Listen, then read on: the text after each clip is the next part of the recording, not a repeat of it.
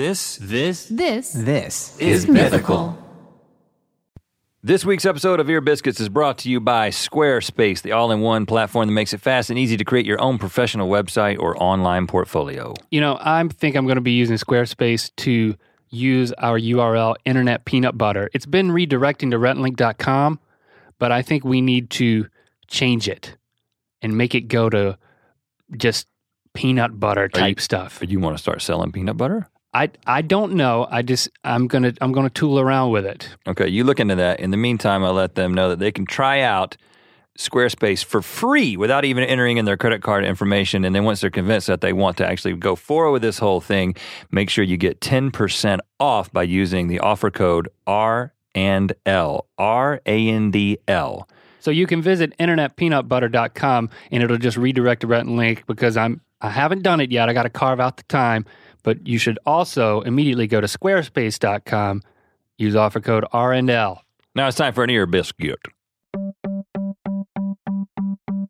Welcome to Ear Biscuits. I'm Link. And I'm Rhett. It's time for another conversation with someone interesting from the internet. At the round table of dim lighting this week, we have Brittany Louise Taylor. That's BLT, not the sandwich, but the YouTuber extraordinaire, music video spoofs, vlogging, all types of stuff. I we mean, talked to her about her bouts with bullying growing up, how she took on Hollywood at the young age of 19. and the unconventional methods she employed to build her YouTube channel. Unconventional. You won't believe how many videos she watched in her first year on YouTube. Watched, not made. Astounding.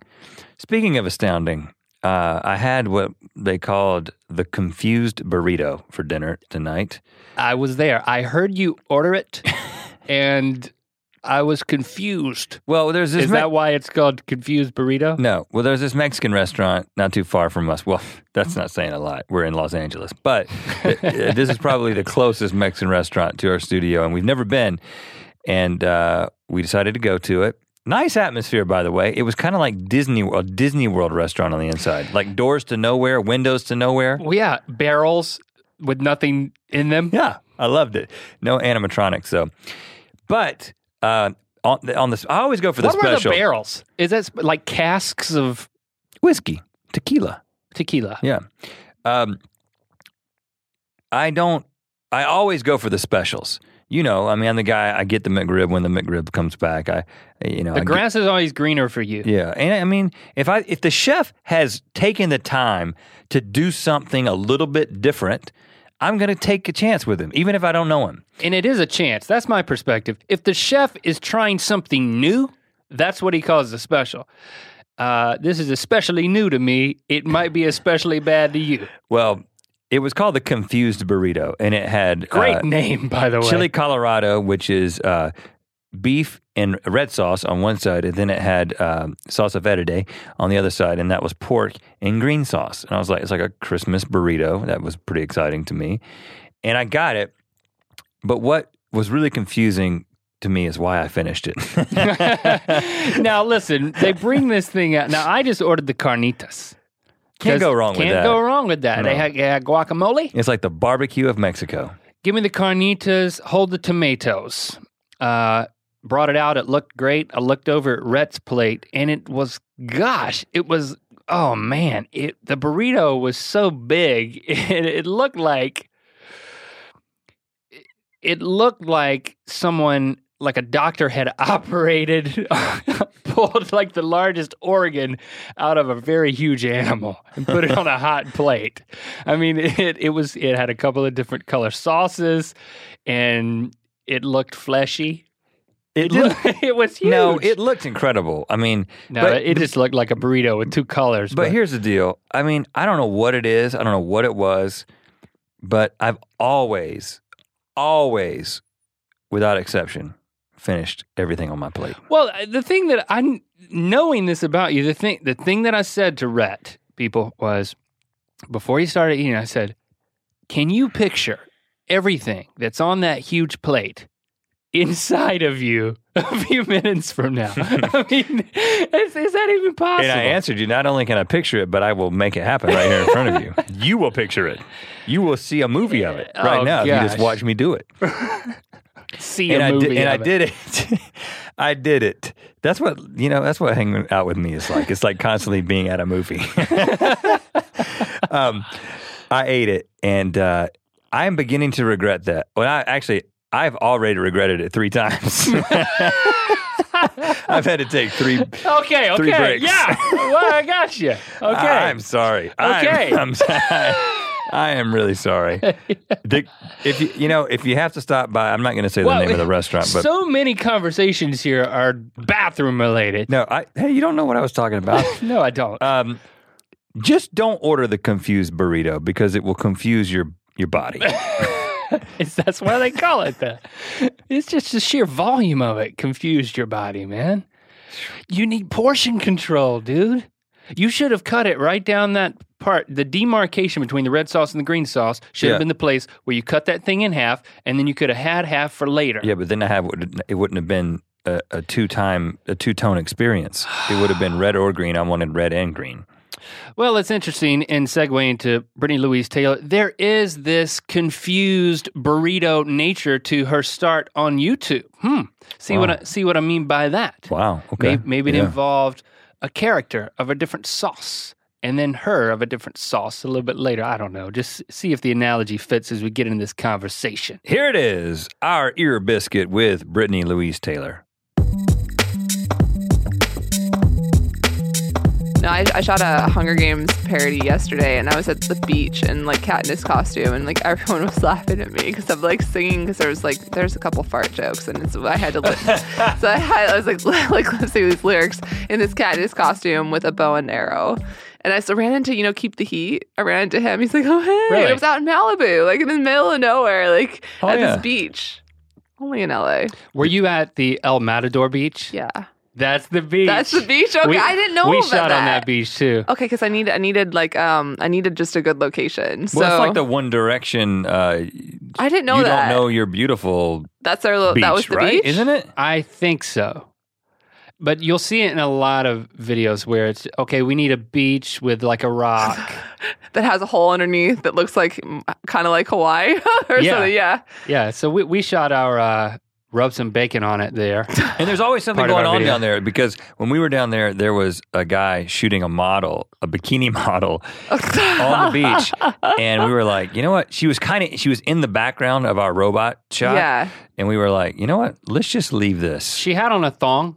I had. Oh and God. We've never had a thong in any You've of our never videos. had cheeks Yeah. in the videos. And this was not No a butt cover. cheeks. This was not a cover of the thong song, which we've which we've considered doing many times. But this particular time, it was an original song. And like, like eh, that song is so old, dude. Nobody even knows what that song dong, dong. is. They know what it is. They did. Brittany knows what no, because is. I did. I, I did a video on my second channel with Andre. We were. I think we had some sugar and we were just like laughing. So we're like, we didn't even know the lyrics, and we were just like both going back and forth and like dong dong dong dong. Can't handle it. And he was like, I'm like scandalous. I was like, just knew like one word in every line that he was Yeah. singing. It was brilliant. So, have you ever had butt cheeks in one of your videos? Um, no, I think I've had Yours like- or anybody else's? Well, I mean, I've had pants super tight that you probably like. it probably leaves little to the imagination. super but, tight pants. Yeah, like in the the Katniss video we just shot, I was like, "Whoa, okay." They're like um, Lululemon pants, and like there's leaves nothing to the imagination. Like you can see the cheeks in all their glory. like Right. Isn't that what the big controversy is but, about? but their We're- pants, yeah, They, they're kind of, they are. They're a little. Yeah, I, I didn't use a lot of butt shots, so Okay, you kept it tasteful. I did. Okay, I tried to. We we kept the butt shots at l- a long distance. But if you click on the actual girl Yeah. in the background during that video, you guys put an annotation. it brings up a hidden annotation of her walking with the robot. But we actually did ask her. To, we asked her to put a shirt on. But before, before, before that, Well, she before that wasn't shot. topless. She wasn't topless, I but we were like, you know what? Just you know, we, we just you know, if if a- if a f- you know a two year old is out there watching this video, and two-year-old. happens to accidentally click on this, Was it like should a little probably make Easter it more. egg then? Yeah, like you Yeah, had yeah, a we had a okay. bunch of them in that video. Anyway, Okay. You know, no, not- I had. Um, it was really funny. We kept trying to frame out this guy because we wanted to shoot towards the water, but there's this guy that was scuba diving in for lobster. So you keep seeing his fins come up, and then like him come up and dive back down. So you're trying to frame out the lobster guy. so I told you about this. You could just go dive off of the coast of Malibu and you could just get, Get lobster. lobsters. Wow. He caught like six of them. Now, were his butt cheeks exposed? No, we saw a lot of fin. Lots and lots of Yeah. fin. Not a lot of Gratuitous, Not a lot of gratuitous cheek. fin. Yeah. Yeah, and we like I had a lot of people because you know at that beach they have like you know the upper where like the stairs are. There's like a mountain. Well, there's like everyone kept sitting up there and watching us. We started to get like this crowd of like people like, what is she doing? Because I have this bow and arrow and I'm like lip syncing to these lyrics. Now, here's the age old question though: Did you get a permit? No, I can't afford permits. Of course, we didn't either. I mean, I've I've talked to many people who have shot at El Matador, and no one's ever gotten a permit. Uh, One Direction probably did though. I know. I think that I I don't know. I mean, and I don't even know. I'm one of those people like I just fly by the seat of my pants and like film in different places. And if we get in trouble, we go somewhere else. Yeah, like right. you know. Go and I'm always super beach. polite and I'm super exactly. I'm always super polite and I'm super nice. And the only time that I got in trouble a little bit, we were filming at the old zoo Oh yeah. in Griffith Park, and I Uh-huh. didn't I didn't know that that's like that's like heavily patrolled by the rain like the rangers and it's haunted by the the ghosts of animals. Oh is it? Yeah. I didn't know this. I didn't get that like creepy vibe. Just well, that's like good. You, uh, you weren't haunted. You just were approached by a ranger. just approached by a ranger. And I had a pink wig on and this like um floral like full floral costume. And he was like you can't be filming here blah blah, blah. Do you have a permit? But I, we just ended up going up the street and like running and filming in the bushes. So we're like we just like ran away. But I got what I needed before he kicked us out. Oh yeah, that's what That's we interesting. Well, I was going to bring it back to butt cheeks one more time, but instead of doing that, why don't we just go back to go back to your backstory My and not your backside? okay not the backside just the the backstory Where you Um, from? I'm from Sedona, Arizona. Well, I moved when I was one and a half. My brother is really allergic to mosquitoes, so he used to blow up like a balloon. And like in Minnesota, where we're from, it's like the Minnesota. It's like the national bird. So like there's mosquitoes everywhere. We're in Minnesota, Uh, St. Paul. St. Paul. Mm-hmm. Twin Cities. Well, no, one of the Twin Cities. Yeah. Well, yeah, you can't have one without the other. Been there before. Now your your laughter sounds like A machine, gun. That's um, it's it's a genetic thing. My brother does it too. It only happens for like. Uh, now I'm like totally self conscious about it. It happens. No, it's to- great. It happens randomly, and we call it the machine gun Can thing. you do it again? like but that's not that's me trying but like it's when i think something's really funny that it usually Oh. comes out i either squeal or i machine gun It's a little But frightening. Not both at the same time. no Okay, so you and your brother do that. Are you also allergic to mosquitoes? i'm not he is So you got that gene, but not the other gene. yeah Okay, you No, I, get I got machine the gun laughter machine gun gene. laughter is both of us and the mosquitoes i'm i like uh, you know the bugs always liked blake he's the one that if we go camping blake's my older brother so if we go camping he's the one that gets eaten alive in two seconds and is covered with like lotion I mean, so this was so serious that it required yeah he would a relocation. a relocate. He literally would blow up like just his whole body was just allergic. So and he was just a toddler. And my brother was 17 months older than me, so he was three at the time, and I was one and a half. And we like my mom's like, well, the two places we could go to were New Mexico or Arizona for like not a ton of mosquitoes. So we looked into New Mexico first. What is she doing? Like talking to? How do you find this out? Is it? I think that I don't even know how you find that because that go was to like the before library. internet. Yeah, exactly. That was before Yeah, internet. That was probably word of mouth. I'm sure now you could probably go on Google and put like you know cities without mosquitoes, but I think it was just probably yeah a lot of word of mouth, and they wanted like a small community, some place to raise us that would be safe and. and so, what were what were uh, your parents doing at the time? Oh, um, my my parents were so funny. My uh, my dad was an airline pilot, and my mom was a flight attendant. And Really? they they met on no, but this is really funny. They met when they met on uh, the plane. My mom would have never dated him. She didn't know that he was an airline pilot because they were notorious players. This is like back in like the Catch Me If You Can kind of days, where like pilots, the moment they came on the plane, the wedding rings like came off. You know that that whole Uh-huh. thing. And all the women, like my mom, used to have to be like weighed in. Like you couldn't be five like pounds over your weight. Your nails had to be perfect. Like all the women were gorgeous. Like that's that was like the actresses of her day. Like everyone wanted to be a flight attendant.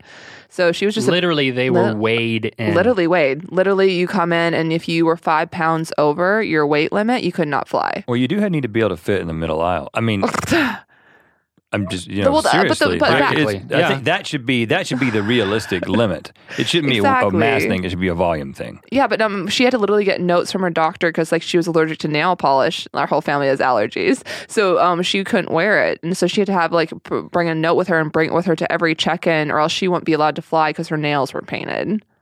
Yeah, it was I do crazy. not. I do not accept service from flight attendants that do not Don't have their nail nails polish, painted. yeah. Okay. Well, then you would have not liked my mom. Um, so they know they met on a plane just as passengers, and she said they were dating for two months before she asked him like, "Well, what do you do?" She's like, "He's like, I'm a pilot." She's like, "No, you don't. I, you're not a pilot. I don't date pilots." So um, he had to go get his uniform to like prove it to her. But they they were married, and my mom was still working for a while when she had me. So I think when we moved to Arizona, she was still flying, but then she decided she wanted just she wanted to be home with the kids. It was too hard. But but they were able to just pick up and move somewhere Yeah. else because of the way that the flight industry worked. Kind It's, yeah, it's pretty easy because um, you just have to have be near a major city that you can be based. Like my dad worked for Northwest, so like the there's certain places like you at St. Paul was a base, and like Phoenix was like a, a like a main station. It just had to be some place that he could get to wherever else he needed to go.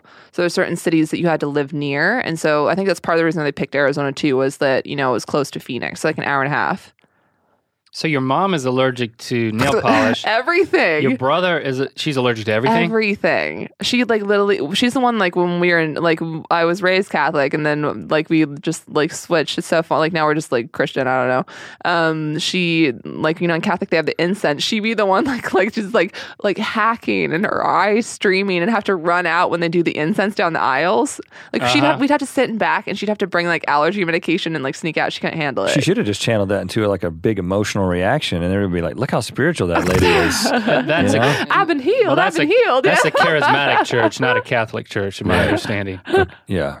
When you do that at the Catholic Church, they kind of just look at you like, "Uh, "What's wrong Yeah. with that lady?" You need to go to the Church of God no, you, got, the you have to keep it Yeah. in. Like it's all about keeping it on the inside. right. live with your pain.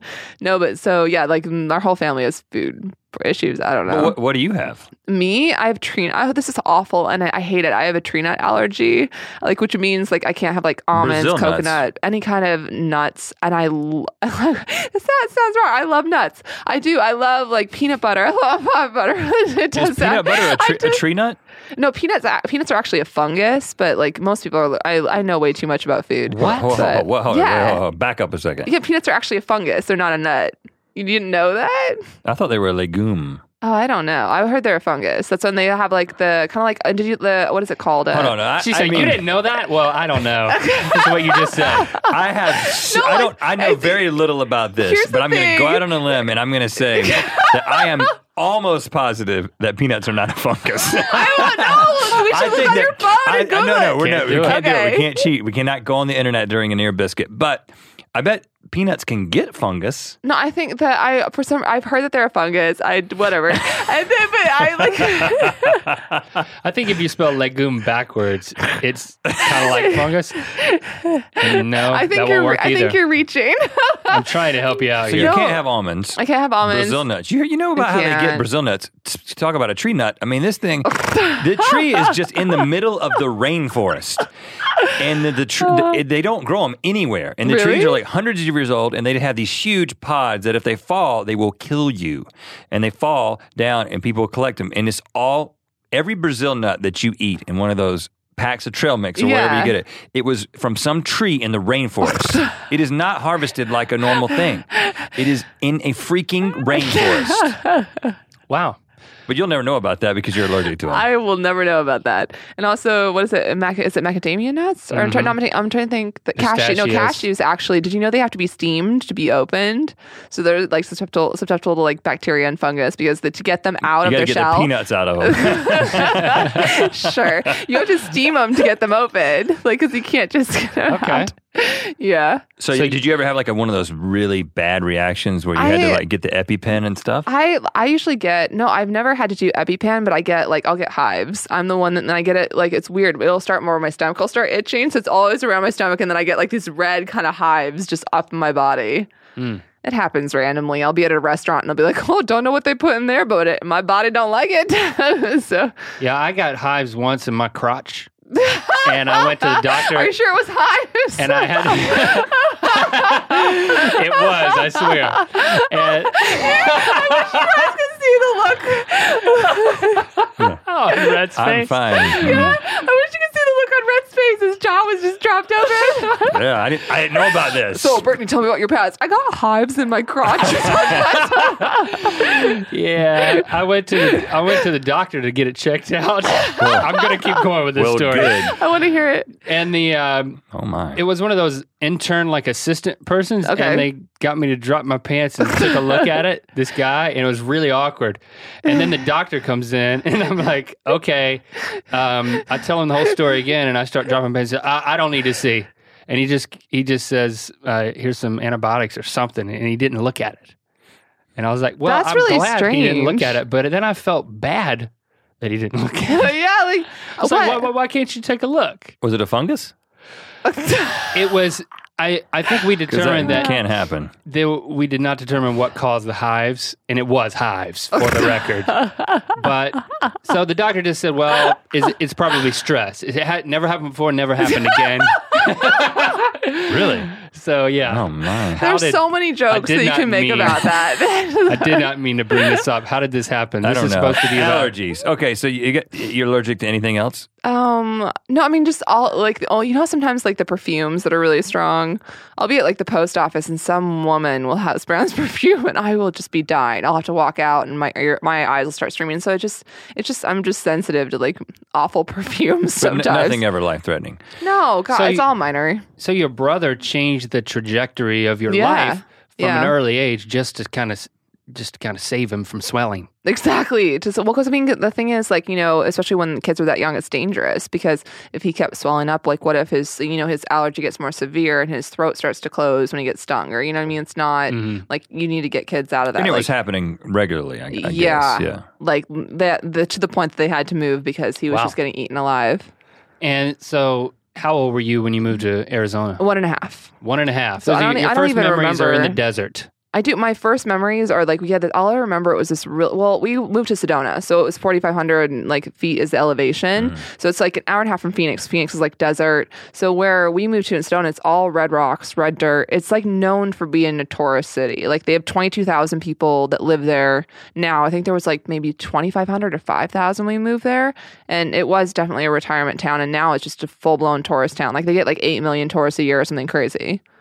To It's, see it's re- beautiful to see the red rocks. just you'll have to google it sedona like it's just it's it's been in a lot of movies like it's just it's just gorgeous but there's nothing to do like it's a small tourist town so, what did you do? What was life like? Like the grade school Brittany growing up. oh god. I mean i think that i mean the good the good thing about it i mean the bad thing was there weren't a lot of kids and any kids that you met or friends that you made were usually tourists and they're gone in a week. So i had a lot of friends that were like from new york from tucson from phoenix from other places that would come in the summer for like a week or come.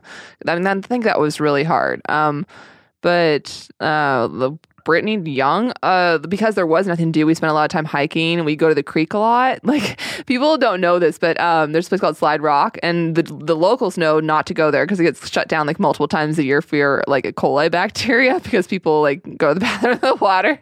So all the locals go down to Red Rock Crossing, which is like cleaner. So I spent a lot of my summers just like playing in the water, and we had one movie theater. so that's upstream of where the tourists take dumps in the water. Oh, it's downstream and way downstream. Like it's all rinsed out by then because like Okay. it's like way like many miles away from where they all are doing their business in the water. Mm-hmm. But no, when we moved there, there was a place called Bayless. It was Bashas' and Payless put together. It was kind of like your drugstore and your um, pharmacy and your like grocery store in one store. Okay. And then there's a place called the Flicker Shack, and there was this old guy that hated kids, but ran, I had the only movie theater in town. hated kids.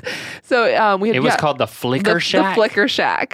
Yeah, and he was Oh, he, the movie Flicker, right? and we, we they would only play one movie at a time and it would be there forever and it was just the one theater we didn't have until i was in high school was there actually uh, harkins came in with seven theaters and that was like the biggest thing to ever Oh, happen yeah, to sedona when we got seven theaters that was like that was huge oh yeah. So you spent your your whole, I mean, your Well, whole childhood there in yeah Arizona. Yeah, and well i like uh, my mom she was a wheat farmer so they had she grew up with horses and i um i wanted to get a horse so probably about like five or six i think i bugged her enough years she i got into horseback riding so i grew up doing it. at first i did like um, western pleasure and i did some jumping like you know What, english what is what now? western pleasure it's like it's just like it's just Western pleasure. yeah it's not There's a place in Van Nuys, I think, that's called that. oh, oh, snap. Um, no, no, it's um, it's like basically like when you see people like they they like you know in at shows where they just like walk, trot, and canter, and like you turn around when, and walk, when trot, and canter kind and show. picking up their feet like this, like kind of. That's gated. That's different. It's a little bit different. Like there'll be like Tennessee walkers and stuff. Like those are like, but it's just like when they, you know, you walk, you trot. Let's say you walk. You know, they run. Show horses. Exactly. Yeah.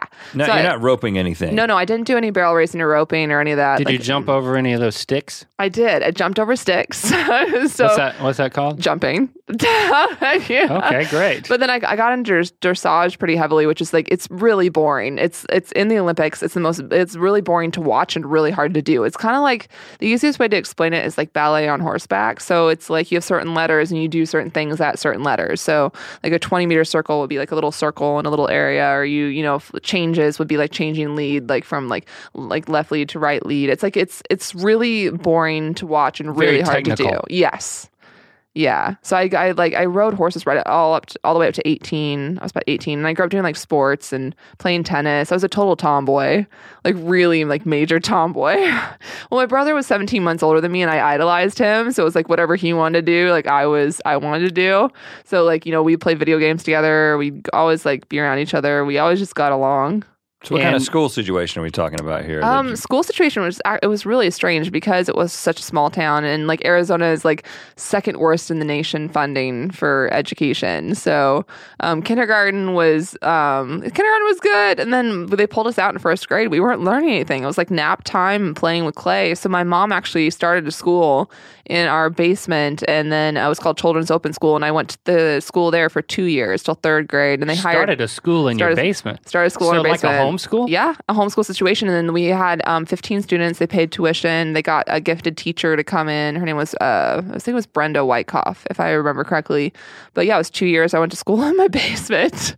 But it was it was honestly it was great, and I mean they opened up the school to like you know they they had an interview process with the parents, but it was like um the parents had to do with stuff with the kids at least once a week, and then once a month there was a group activity where we went camping or we um we were studying like ruins and we went up to Flagstaff, Arizona, and we did excavating. Like we got to go into like where the NAU like the dig sites and like you know dig up pottery and whatever and and all that jazz. So it was and like we went to like Lowell Observatory and stayed the night. Like it was it was really cool. Like it was a very like the school was very interactive and it was an interesting uh, teaching method because you um, could do anything you wanted all day, but all there was to do was educational activities, and you had to do one thing that had to do with math or one thing that had to do with science. But all the toys, all the activities were learning. And there was a te- there was one s- One teacher, yeah. Who was there Yeah. kind of making all this happen. Yeah, and then I think it was about third grade that I just I really missed like I wanted to I wanted to be around the kids and my mom's like I'm just gonna send you to school to socialize so I went back into school system at third grade and then just you know stayed in public schools up until high school but I ended up switching I got it was pretty I had um, pretty bad experiences with bullying when I was younger so I had to um, switch schools and so tell us about that. What?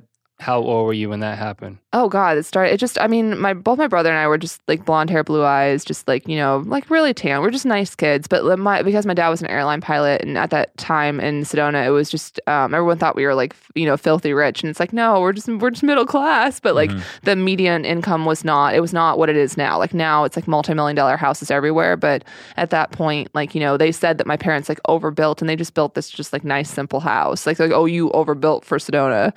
So everyone, like all the parents, I think a lot of it starts with the parents. The parents, like, were, you know, thought my parents were rich. So then the kids thought I mm-hmm. was rich because my mom, like, you know, she would, like, oh, my clothes were just from like Banana Republic, you know, or something, or the Gap, like nothing, nothing crazy. But I always had just like nice clothes, or I don't know. So the, the, just, I had a lot of issues with like girls. I had, a, it was really funny in kindergarten. I had a boy that kept ripping my dresses, and my dad's like, um, he showed me, he's like, next time he does it, just punch him. So he showed me, like, took me into his bed. We practiced. So the next day he went to rip my dress, and I punched him so hard that it, it turned black underneath his eyes, Both eyes. both eyes. I actually, yes, both eyes. And um, you tried to shove his nose into his brain, I, didn't you? I, I Yeah, must that- have. That's what your my, dad my, told my you. mom, my, well, they had, they had, they called a principal, and then my parents had to come in for a teacher meeting. I was in kindergarten, had to come in for a parent teacher meeting, and we were at the grocery store that night, and this guy, like this little kid, was his mom. He's like, "Mom, that's the girl that decked the boy at school today." Like my whole sister was so funny, but um, So I'm confused. Who was the bully? Well, he kept ripping my clothes. Okay, So, but it. I was left alone up until like I left school like that. You know, my, my dad was. I would literally come home every day with like ripped clothes. My dad's like just a deck him. Hmm. My dad's old school. He's from Can. He's uh, again a farmer. He grew up in California. So my parents are like they're like from the mentality like you step on someone's property, shoot them. You know what I mean? Like if you're not supposed to be there, like they're like they're all they're literally like they're they're just I don't know. They're from a different planet. Well, if nobody was stepping in, and you know, if the teacher wasn't stepping in. Exactly. No, in, we, I did. We we tried that, and the kid would like would keep ripping my clothes. My dad's just like just deck him. he never did it again, did he? Nope, I was left alone up until and then. But then I mean, I left school, and then um, just the, the like people thought I was like the so I like even in high school I got like I had um, I worked really hard and I saved and I got an older BMW and I was making the payments. I was working all summer to you know make the payments on the car. Well, I would come out and like people would write like spoiled like B I T C H on my car. Like I literally like wrote it on my car Like spray paint type no, stuff? they they took um like you know it was dirty. They just like they Oh. basically scraped it in with Oh, their fingers. it. I mean, but it's it scratched the paint. But like the stuff like that happened all the time. But I, f- I feel like honestly, I always feel like it was a blessing because it just made me stronger. And I think that I'm the last person to judge people because I was judged my whole life. What do you think the was the lowest point? I mean, I think what probably was really hard. There was this um, this girl that was. Um, we finally got this family that moved in on the other side where we were at in Sky Mountain. Um, there was this auction where this house was foreclosed, and this family bought it. This doctor, and he had like three. It was um, three daughters and a son. And I became friends with the oldest daughter, and she had a sleepover, and I ended up being like the first person to fall asleep. And um, while I was sleeping, they poured nail polish on me. So I woke up in the middle of the night, and my skin. I was like, "What's going on?" They're like, "Oh, you knocked it off the counter." Blah blah. blah. It came out later that they poured it on me because my mom like went you know went back after them. But I literally had to call my mom, go home. She had to go get nail polish remover. My skin was bleeding. It was really bad. So I mean, I had, but I had stuff like that all the time. I had, I don't know, just like girls pulling my hair, girls, and I, I'm like, I'm not a person that's, I, I didn't do anything. Like they just would just pick me out. So I mean, it got really bad in junior high. So I ended up having to go to a separate school that was in uh, Big Park, which is like a, it's like 45 minutes away. So I had to ride the bus 45 minutes and then ride it an hour back Oh, every wow. day to go to school. But I mean, it, it made things. It, it got a little bit better. But then I had a girl at that school. The problem was that I. It was. It's just so random.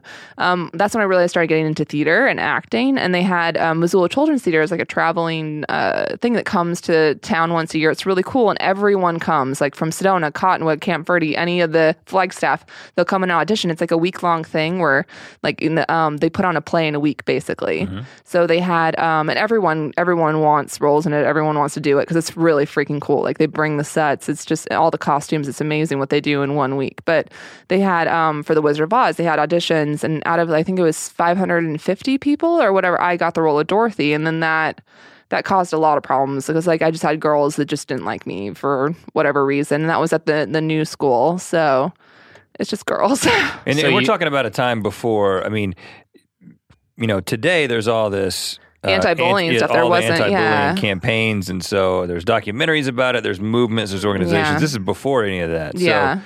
So, um, you know, how do you? What, what do you think about the way that things are handled today? And do you wish that somebody had kind of stepped in and helped you, or you're like, you know what, this actually made me who I am? I'm really glad that it. I, I'm glad it happened to me, but I don't want it to happen to anybody else. Does that make sense? Yeah. Like, I'm, I think it made me really tough because I mean, I moved. I moved to Hollywood when I was 18 by myself. Like, I went on 150 student film auditions before I booked a student film, and it's not that hard. You know, sometimes there's like two people auditioning. It's not, and I'm like, and I know I'm not doing a bad job. Like, I know some of them like really well. So, I mean, I think I was so used to like people attacking me or rejection or whatever growing up that it just felt normal. Like it was like, oh, okay, well this is this is life. Let's like try. I got so used to knowing that you just have to get up and try again and get up and try again because like my mom made me go to school. Like she made me like you know go and she didn't let me. I mean she would give me what she called sanity days. Like once a month she would say that I had like you know a doctor's appointment or something. She'd give me the day off so she let me stay home. But But it was basically like torture every day. yeah, I I would come home crying. W- it got better when I got into high school because that's when I got really bad acne, and then the girls finally started being nice to me. Oh, really? Because my skin was all broken out. So then I was like, oh, okay. Then I wasn't so much of a target. And being in high school, like by that point, there had been some more people that moved into the town that like quote unquote had money. And again, my parents were middle class, but it was just like most people were very low income. So mm-hmm. to them, they thought my parents were like filthy rich. So I think that was when like high school actually got a little bit better. And I think two people start to mature a little bit more. And I think that the difference between high school and grade school is grade school, they're going to say things to your face. High school, they'll say it to, behind your back, which I Right. prefer a lot more. Like, talk about me behind your back. Like, just leave me alone. I don't care what you say about me. Like, just let me eat my lunch. so, And your brother, who you were close to, Yeah. was like a year ahead of you in school, Mhm. maybe two. yeah. And so was was he was was he a resource for you? He um like I think in high school it was good because you know we kind of like you, you start to form like I hate to say it, it's like a posse like you have people that you hang out with and there there's protection in numbers. So when you're around like you know we had all like you know we had LAN parties at the house and that's when I started to become like if anything my, more of my friends were guys than girls because girls girls can be catty sometimes. Guys are more fun. The things that I want to do are usually guy things. Like I want to go to the theme parks I want to go to movies. I'm not saying all girls are like that, but just like it just it just seemed to work out that way that I wanted while they were having their Dune LAN party, I wanted to hang out and eat pizza with them. So like that it just ended up working out. But um I mean my brother experienced a little bit of the just the bullying. Like he had a guy like throw a burrito at him and like almost took out his eye. Like just like no that was that was in grade school. No, I mean it's just it was like it's interesting. Like everyone has their own experiences and have gone through like way worse, but that's you know Sedona is a very interesting town. You know why though? It's so beautiful. I have this theory that people move there thinking it's going to solve all their problems, and then they realize they're wherever they go, their problems follow them. So you end up having this gorgeous place with all these crazy miserable people. that's what that's really what Sedona is. It's all the all we call them the like. There's all the nut jobs. Like they're all nutty. Well, do you think that the, you know, the bullying that you were experiencing, um, you know, you said you, that you started theater and you started, you Yeah. know, trying to be an entertainer. W- were those related? No, I think that I uh, well, I this is when I was four years old. I saw the Miss USA pageant, and I literally wore a bathing suit for four years of my life. Like my mom let me; she didn't care. She's like, so I mean, I had to wear like regular clothes to school, but like any other time, like in the winter, we have pictures. I have me with like tights and the bathing suit and whatever. Like I just, I don't know. I I think I always like wanted to be a performer without even really knowing what that was. I'd, n- I'd never like I haven't aspired to be like Miss America or anything, but like um, there's this place called Tlaquepaque that's like in um, Sedona, and there's like a, a little platform outside of one of the restaurants, and my brother would go, "Here's Brittany," and I go up there and sing and dance, and now there's a sign there that says "No performing on the platform." That's because of me, because I would like literally people me pennies and whatever, and it was it pull away from the businesses, and they're getting really annoyed because I mean I was a little girl, like it was obnoxious, I was loud, but like it drew attention from what their businesses were. Right. It, it's interesting because you discover yourself as a tomboy and you're interested in then things that you end up having more guy friends than girlfriends. Yeah. It kind of plays into the the bullying environment that I guess you were in. But at the same time, you've got this want to be a beauty queen type of. I'm in a No, bathing suit. No, but the, you don't understand. But it was like it was just. I think that I like to do all the guy things, but I've always been this way. Like I like hair and I like makeup, but I'll go camping in a heartbeat. Like that's just. I, I think I have a lot of interests. so, but I think mentally, like mentality wise, so even now, like my my all my best friends are guys. I mean, w- when eventually I do get married, all my bridesmaids are going to be male. Like it, it's That's going to be interesting. yeah, and I think that I that's think that's that, that's not allowed. it's gonna it's gonna Yeah. have to be. I'm sorry, they're uh, like that's how it's gonna work. Are you I going don't. to make them wear dresses? No, like they'll just they can wear their suits and be them sassy self, like them sassy selves. But like it's just you know it's just how it's going to work out. Okay, so you said you moved to Hollywood Yes. at 18. Yes. So as high school was finishing up, Well, you- I, you I could- you- graduated a year early, so I ended Okay. up I got um an art scholarship for drawing. Like to it was so fun. I had an academic scholarship to Northern Arizona University, which is Flagstaff. But at the last minute, I got a scholarship that was like partial tuition to ASU, and I I was like I don't know. I went with my gut, and I'm like, you know what? I'm not going to do well in that cold weather. I'm going to go to Arizona State. So I ended up going to um, ASU for um, two years, and so it was. I'm sorry, I moved here when I was 19. I was I turned 19 the month I moved here because I moved in August. Okay. So um, I was go. I went into college at 17. So for drawing. for yeah for drawing. So I was um I was in art classes the first year doing you know all that stuff and But you didn't say I'm a drawing major, did you? oh god no. I if any I'm majoring in drawing. No, no it, I was in the arts dorm which is like and it was called McClintock and it's like this it's right on campus and it's all it's all like architecture students, dance students, theater students and acting like you know like well let's see theater and art and it is the craziest party dorm on ASU. It is Oh, yeah. nuts. And dramatic. No, oh my god! Like you don't understand. Like people, people, someone flooded the dorm one night where the like the rec area is and lit toilet paper on fire. Like stuff like that happened on a weekly basis. I got to the point where I didn't get out of bed for the fire alarms, which is extremely illegal because I was like, I'm I have to get up at six a.m. for class. I'm not. I can't deal with this. I'm just yeah. gonna go to sleep. I just put the pillow and stay. I'll, I'll get up when I feel the heat. Exactly, because it's just another false alarm. It's just someone else doing something. Something crazy. Exactly. And artsy fartsy. Yeah, no, like you, ASU is the kind of campus that you see, like they're not supposed to haze for like their, uh, um for their sororities and fraternities, but you see the naked people with like clown things running down the middle of like the, I forget what the name of the street, like all the time. Like you see the most crazy stuff. So at some point during this process, though, you were like, I don't want to be a drawer. I never, I never wanted to be. I think like I always wanted, I always wanted to do acting, but my mom, like you know, wanted me to try college, and she's always been super supportive. But she's afraid, just because you guys know this, being in LA, it's a hard city to be in, and I think she didn't want me to be in an industry that was so, so like so challenging and so heartbreaking, and she just wanted to protect me from that. So I think I just prayed long enough, and like one day she woke up and she's like, she realized, she said, she said something like God told me it was like, you know, I'm the one holding her back, and then she moment she told me she's like, just go to LA. I moved like a month after that. Like I wanted to leave right then and there, but I finished out my finals and then and then moved. But After sophomore year. hmm yeah, it was right right after my finals. I moved. So moved. she gave you her blessing. yeah. And your dad, what about him? Oh, he was always in. My dad's the kind was the kind of guy that um, was like, whatever you want, just go for it. I support you. Like, you know, sounds great, Brittany, do it. Like that's my mom's like, well, we need to think about this. Like that. My mom if they was rip your dress, punch them. End exactly, of story. exactly. Right. If you want to go to LA, go to LA. Like that was my father. But So, So what do you- you do when you when you're 19? You're a 19 year old girl and you're moving to Los Well, Angeles. How does that work? I always um I always thought of it as like a business where I came in I came moved here with very much of a business mentality. I wasn't I had this thing I was like I'm not here to make friends, I'm here to work. So I, I bought this book called Acting is Everything by Judy Kerr and I like bookmarked every single little thing on it and I got into classes right away. So I was you know, I'd saved some money while I was in college. So I had I was taking scene study classes and commercial classes and I basically treated it like a business. I went to every single audition. It didn't matter what it was 'cause I figured it was audition experience.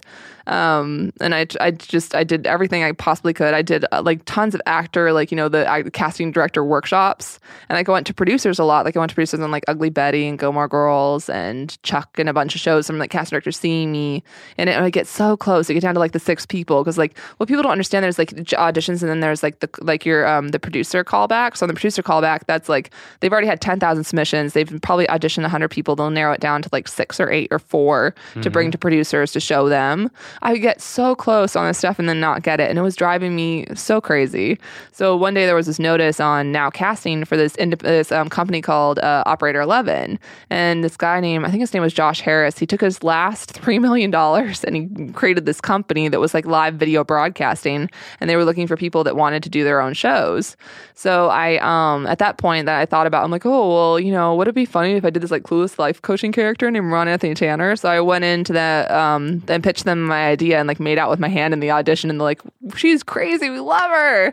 So I started Made out with your hand. I made out with my hand. Like uh, I had a whole like the whole spiel about like Rhonda's like um Rhonda kissing techniques or something, and like literally made out with my hand in, character, and they were dying laughing. So that it worked.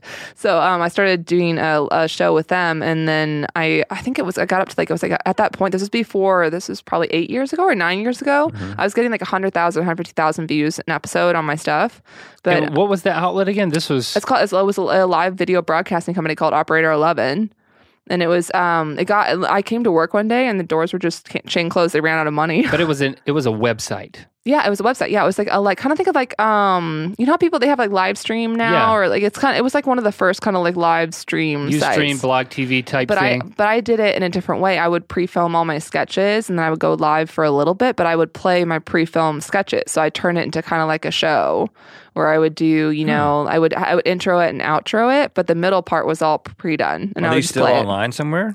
I have the FLV files and they're awful because this this is like not this is like what eight and a half years ago, eight years ago. Like it's not like this is this is back in the day.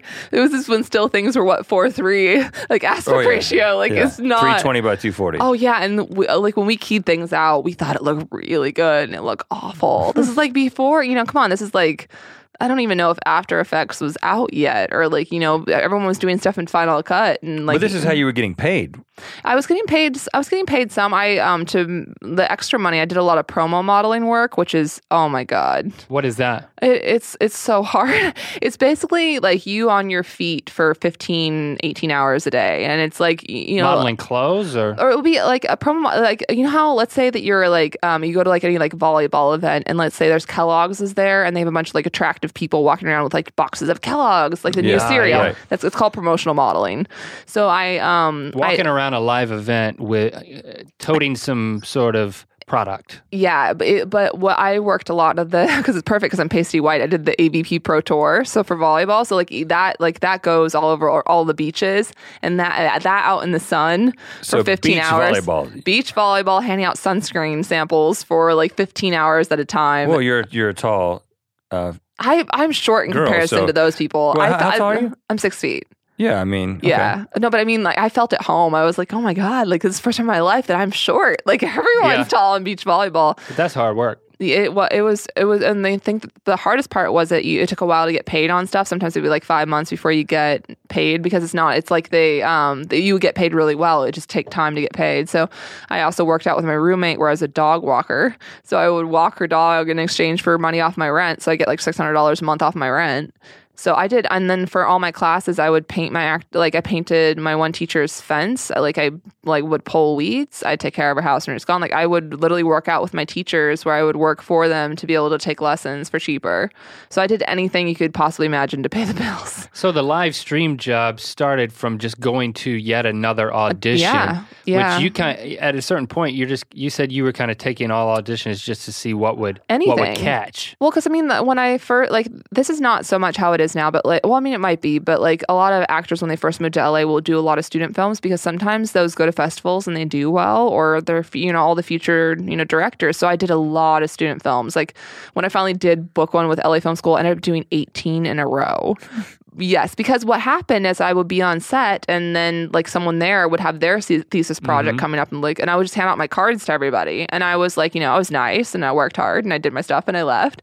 So I ended up doing like I think it was eighteen in a row, and I couldn't use one of them because the footage was all terrible because it's all students. So yeah, I did. uh, I did a couple for USC. I did a couple AFI ones, just a lot of student films. But the so the live stream thing, how long did you do that before you showed up and it was just like doors were six barred? months. I, I worked my butt off for six months. Like, and I think I had on the, on their thing, I had like a hundred thousand subscribe like followers on the their site. Wow. Because I used MySpace. I would go on MySpace and I would spend all day long talking to people. And I had this whole thing that I was like, well, if in I character. In character, people what was thought, the name well, of the character? Rhonda Anthony Tanner. So it was rat. It was like rat coaching. I want to exterminate the pest from your life thing. So like, but I mean, my mom always says if you can build an audience with Rhonda, you can build an audience with anything because it was a very weird character. But that um that was right when Lonely Girl 15 like revealed that she wasn't a real person. Do you remember when that Yeah. was was a real person? Excuse me. Yeah. Um, that's right when I started Well, doing no, YouTube. she wasn't a real person. It was Well, a, it was a exactly. Character. Well, that's what I mean. Yeah, exactly. So the fact that she like you know was an actress, that's when that when that all blew up is when I started YouTube. Because my mom's like, well, Brittany, she's like, that was really I was really angry, really upset because I put six months of my life into this. I thought I finally had something going. You know, I you know I thought like when you come to LA, it's very much where like the mentality of you need to take classes to learn how to do anything. I don't know if you guys know that, but like you need to take a class to learn how to direct. You need to take a class to learn how to write. You need to take a mm-hmm. class to learn because it's all there's no limits to the way you can spend your money here. You mm-hmm. know oh, this. So I think it was really good for me because like people at the studio taught me Final Cut, and then I bought a green screen. I just started writing, so I almost got to like become a filmmaker without having to pay money or go to class or it's like I got just to learn from doing it and like that was the best possible experience was just to be able to just try it and make mistakes And you started your your first YouTube channel as this character, as right? this character yeah in 2007 Ha- So- and you, that was based on your mom's advice. Hey, yeah she's, mm, She's like watching. she, she was watching Lonely Girl. Yeah, no, she just she saw something in the news because that she's like Brittany, this girl is now uh, you know getting TV stuff from her YouTube channel, like, and I kept you know what I kept hearing at the cast director workshops is like you have to be you know a co-star to get any guest star roles, you have to be a guest star to get any reoccurring or series regular, you have to get any series regular roles before you'll be up for pilots. Like they have this whole pecking order, and they kept saying like you have to be a name, you have to be a name, you have to be a name, and I'm just like, well, what if you're a name online? Would that make a difference? Like you know so i thought maybe if i created something online online. I read this really, um, really good article by this casting director named Bonnie Gillespie, and she's like, you can either keep chasing these directors and chasing these cast director, casting directors and chasing these producers, or you create something and people come to you. So that that really got me thinking. I'm like, okay, I need to, you know, I've been here in LA for four years, like busting my butt. Nothing's major has happened. Like, you know, gotten close on some things. Um, you know, so this was like this was like my shot to do something. What's the closest thing you got to? We would would we know something? No, I mean, I just like just like a lot of like a, just a lot of like co-star roles. big at the time. They were a big opportunity. Oh yeah, no, there was um there was an NBC pilot that I got pretty close on, but they never ended up shooting it. I got cast as the girl, and then it just fell Hmm. through. So I mean, that was like the closest I got to anything. so Lonely Girl 15 was the way in to start a YouTube account for you. Yeah, I, I literally I just saw her like I was like okay like is she you know maybe if I create something online that would open up doors is like all I like I just love acting. So it's like you know any any possible way like I'm the kind of person like I'm willing to put in the work and you guys too like I don't, I don't care if I have to edit 20 you know 20 hours in two days or whatever it is. I mean as long as it's a good product and mm-hmm. you know I'm getting to like you know do what I love and I, it's, it's worth it So you just the first thing you did was you just moved that character over. Hey, I've got a Yeah. hundred thousand followers Yeah. over here. I'm going to start a YouTube channel. How did how was that transition? Um, it wasn't. It started out where I like um in the first month I was getting about like five thousand views an episode. By month two, I was getting like ten thousand views an episode. And what year? This was Two thousand seven. okay. Yeah. So then, like, then on average, my average, then after like, you know, I think it was, I, I did that when I used to respond to every single message and comment. Like, I literally got carpal tunnel in my wrists. I was responding to like 8,000 comments a week. I was insane. I tried just turn it into my full time job. I was like, I'm just gonna, and then the partner program came along and I was like, oh my God, yay. I think I had 3,000 subscribers when I applied to the partner program and got accepted. And that was so nerve wracking. You should remember back then, because like if you were uh, denied, then you had to wait like six months again to apply. Do you remember Oh. that? Okay, this is like, I okay. didn't I didn't know that's how it worked. Yeah, you have to. If you they were denied, you had to wait six months to apply again. So um, when I applied, I got accepted, and I was like, "Yeah, I'm a YouTube partner." Oh my god. Um, yeah. So then I started doing stuff with um, Rhonda, but then I was on that channel for I think it was about two years, and that's when I met Shane. Like Shane was watching my Rhonda stuff, and he thought that I was actually Rhonda. And when he found out that I was, I think I put out one that was like ten facts about me, and I decided I would finally show people like, and I think it did really well on my on my channel. Cause like, oh my gosh, she's acting. But it was the same channel. Same channel. So this was like you saying this is a character, exactly. And was that like a bombshell for people? It was For, for, a lot Shane. of people, no, for Shane it was. 'cause he, he like, uh, like this is Shane's words, not mine. He's like, oh my god, she's not retarded. Like he was like, these are Shane's words, not mine.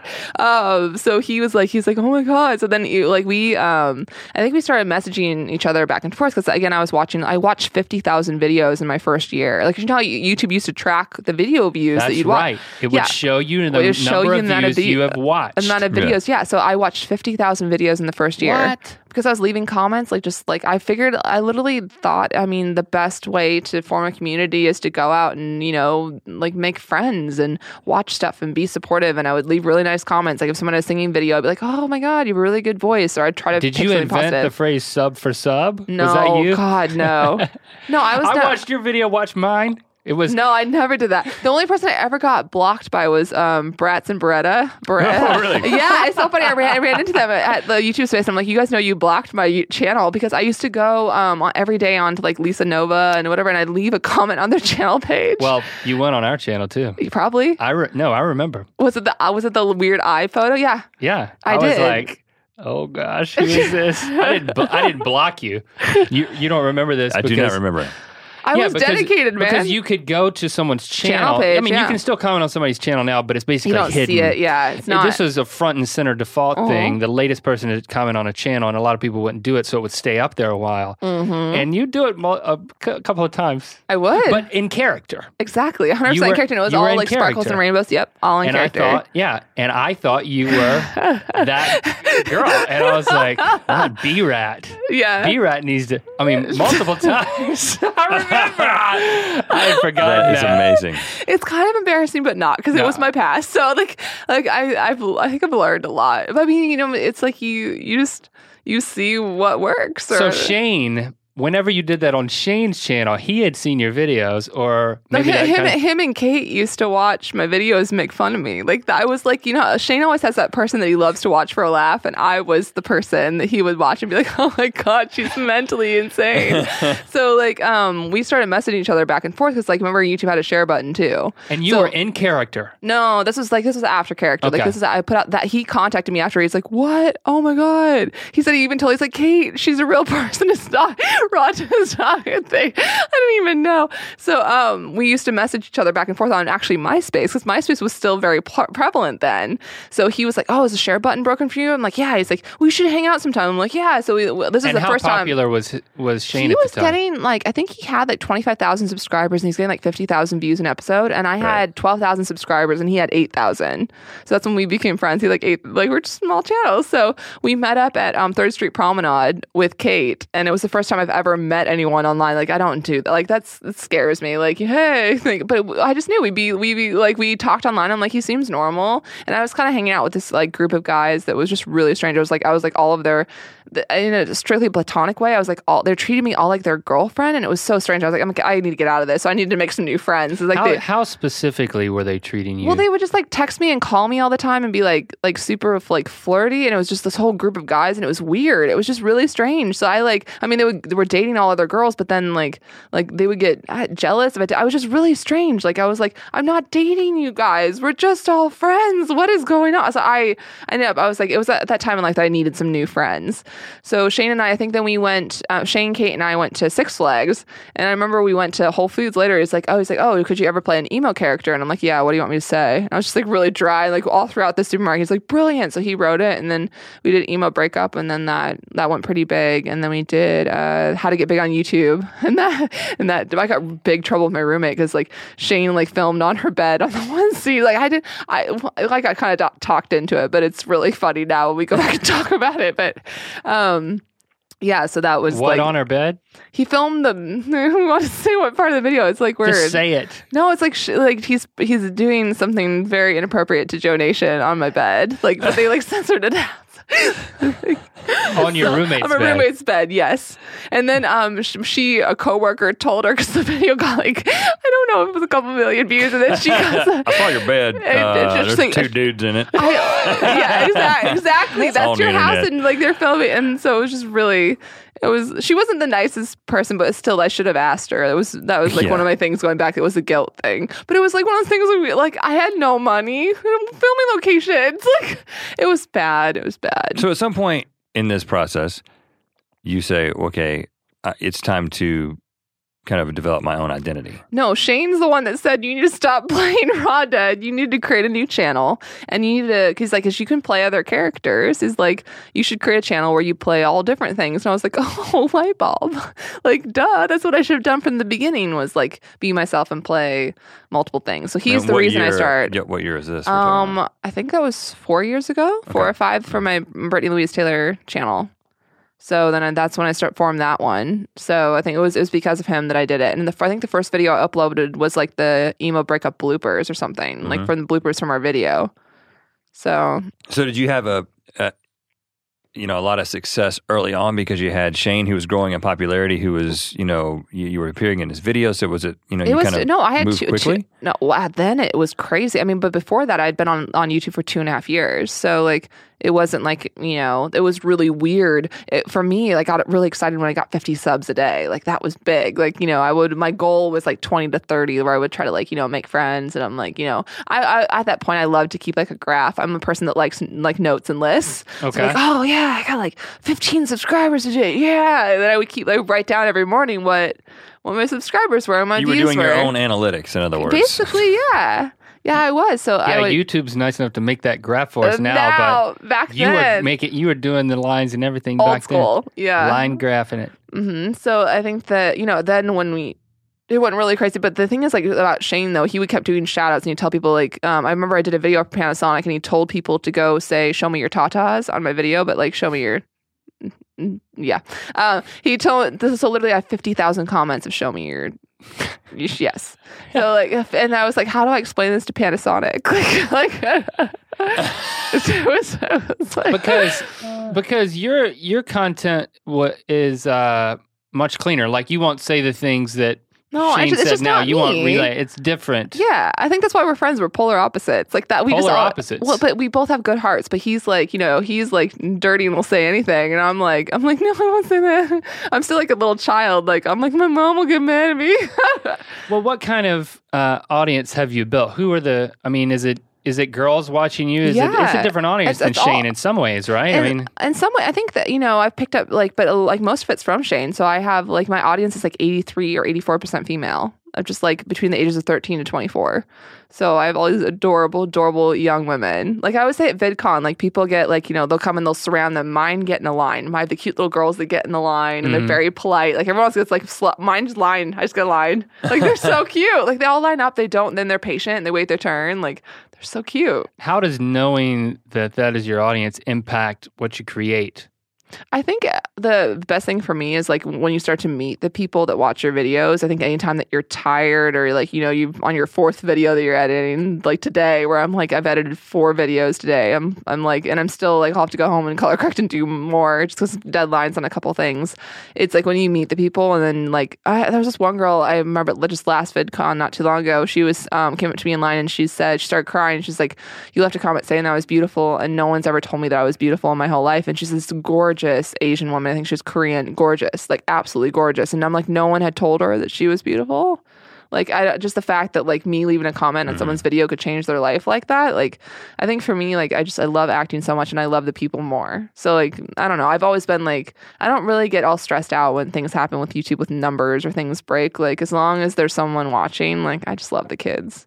And I think something that just a casual viewer of yours may not realize is how technical you are in your approach. That Yeah. you, you're very, I mean, you're you pretty much do everything on your channel. That you do Mm. the music. You may get someone to produce it or sweeten it or whatever. yeah, I have I have um, editing and all of that is something that I take do. hands on, right? I've been I just started to hire I'm training and she's brilliant. I've been training someone to help me just with editing on like the beauty videos just because it's just like, you know, an extra eight videos a month that I just need help on. So but I mean, yeah, I mean I'd write and produce and pick up the props and film and do everything. And I'm my my You're very technically minded when it comes to those things. I love it though. I love. I'm like like I have some of my friends that they're like, oh, I just want to, I just want to act, just want to whatever. And I'm like, I love every part of the filmmaking process. I love the shot list. I love filming. I love editing. I love acting. I love the whole. I love the finished product. I just I love it. I always say I'll bleed for it if I'm passionate about it. Let's do it. I'm ready Yep. to bleed. Now, what point did or has this point come? Um, did you say, okay, well, now I'm doing YouTube? I mean, that's that's what my career is, and that's what my career goal is, or is it? Is there still this sort of side dream or bigger dream beyond YouTube to be like, okay, I do want to parlay this into an acting career? You know what's so funny? Like I um, do you have you ever made like a goal sheet like of goals that you have?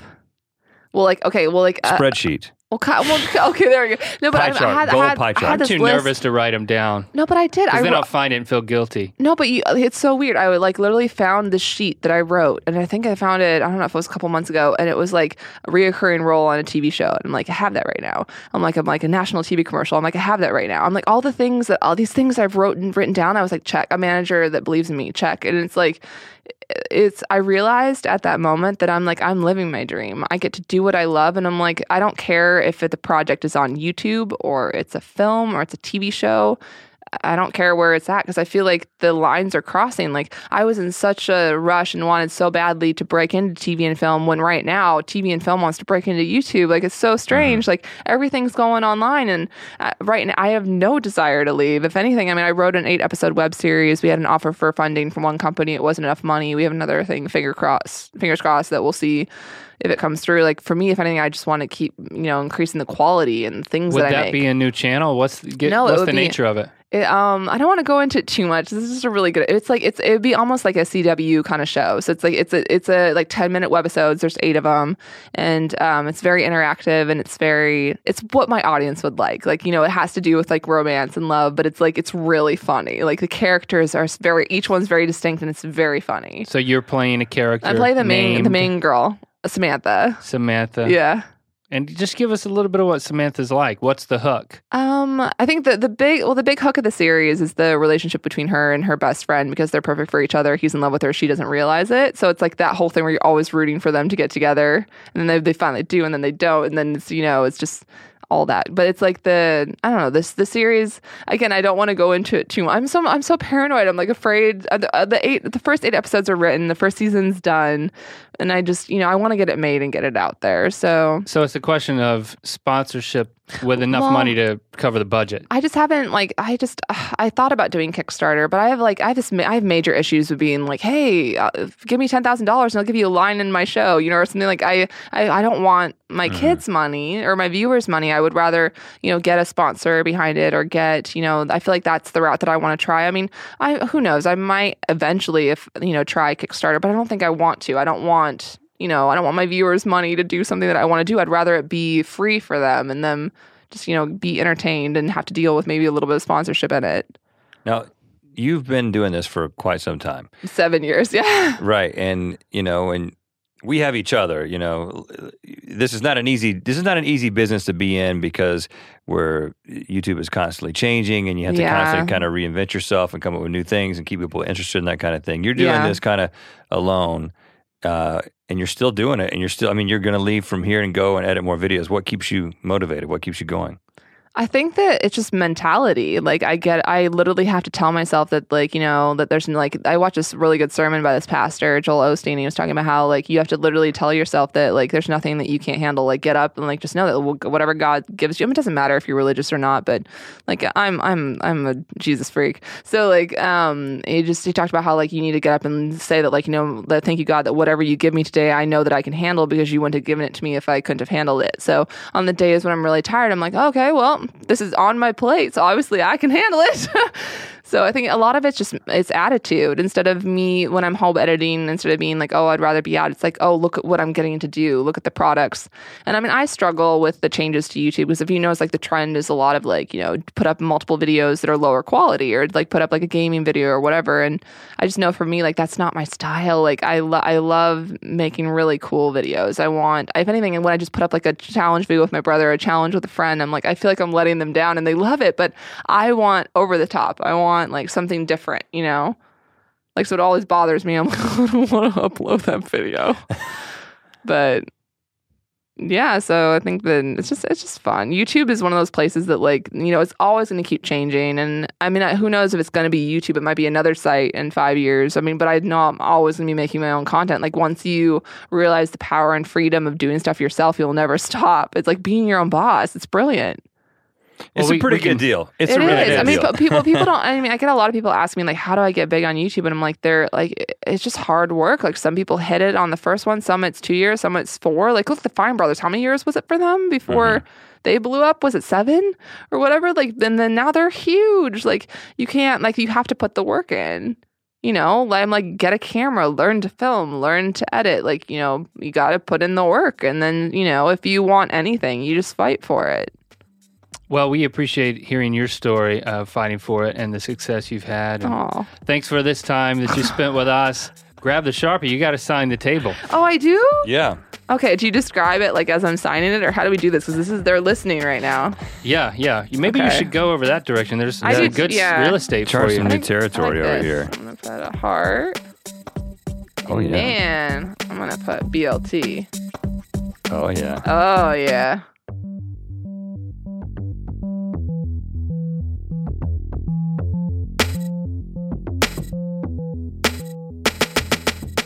And that was our ear biscuit with Brittany Louise Taylor. Thank you to Brittany for uh, sharing her story. You know, the thing that struck me was her sheer tenacity in creating her YouTube presence. How she was, she had something on that the live streaming platform, and interestingly enough, she had pre-taped segments. That was, you know, it was very uh, YouTube-ish to do that, to take a live platform, to, but to have these uh, edited pieces. And so she, she actually used something that was made for YouTube and did it somewhere else, which was made more for live streaming. Well, and also going back eight or nine years, and doing anything that had hundreds of thousands of people that, who were interested in it, that that is just unheard of. I Right. haven't ever talked to anyone who has who had that kind of success that long ago. And then it was shut down, and she had to basically start over on the YouTube platform. And she did it in, in the tenacious way that she did it. it. First of all, she did it in character, but then she stayed in character in the comments. Like I had totally forgotten that she had commented on our channel, man. And now but I do can- remember, I remember that. it vividly. I do remember it. Like I mean, I I thought I interpreted her character as being a stalker, like someone who's a little too into what we were doing to reply to. I was a little concerned, but she was in character. Yeah, that was the great right. thing about it. And she commented on everybody that commented on her video. And watching fifty thousand videos in her first year on YouTube. I mean, it, it- the thing that is really significant to me is that you've got people who kind of just stumble into it. You know, we talked to Glozell where she makes the initial video that it's sort of an accidental viral video, and then Yep. it's and then her career becomes about well building upon that moment, you know, and it becomes a successful YouTube career. And then you got somebody like Brittany who just basically willed it into into being. And you know, and I just I know there's a lot of people out there. There's a lot of people uh, listening. A lot of people, you know, in that now that this is a thing that you can do, who they want to do it, and you just see that, well. It might be a whole lot of work, you know. It, it, it's it definitely well, that's don't one of the paths. Yeah, I don't know that Brittany would say you, you should reply to every person who comments on your videos, but hey, you know that's that's one way to do it. I don't think she's capable of doing that now with the the you know the the quantity of comments on her channel. I'm sure she doesn't. She's not able to do that now, but she still maintains that personal connection that I mean she was able to tell us about. So um, again, it's great to get a perspective on how she has made it to the place where she is, and we look forward to you know this this narrative series that she's talking about. It seems like we got a little bit of the scoop on that, so that's good. That's what a ear biscuit will give you. The scoop. It'll give you the scoop. It'll give you an understanding. It'll help you understand somebody. Now, when we watch her videos, or when you watch her video, you're going to understand more of the girl from Arizona. Maybe we should have called this podcast the scoop. That's what I'm thinking. It right sounds now. like it makes me think of cat litter, you know, How about ice cream? or ice cream. The scoop. Kitty litter ice cream. Now You don't- that's something to think about. You never had a developing. cat. Why do you think about a kitty litter with I, scoop? I What? had a cat for a little bit. If we really want to go into this, I had a calico kitten that I slept Oh, on. yeah. It, It slept got on my worms. pillow and It then it got worms, and we Oh, got yeah, rid of it. We don't want to talk about that. Let's not. I didn't kill it. that. We just gave it back. gave it back to its mom. We'll get into this later, Rhett. Thank you for listening to this ear biscuit. We do it every week. We have capacity for you to invite your friends to listen via the SoundCloud or the iTunes. And please do that. Keep listening. Keep inviting. Uh, use both ears, and uh, we'll keep broadcasting in mono. You keep listening in stereo. we will reply to your comments individually. Next week, uh, Link's going to be in your left ear, and I'm going to be in your right ear. That's uh, well, we'll talk about that. Maybe not. Well, it's possible. Yeah. We could, I mean, technically, we could do that. I'm going to try to make it happen. See you next week, or you hear us next week, something Yeah. like that. Man, you're falling apart. Bye.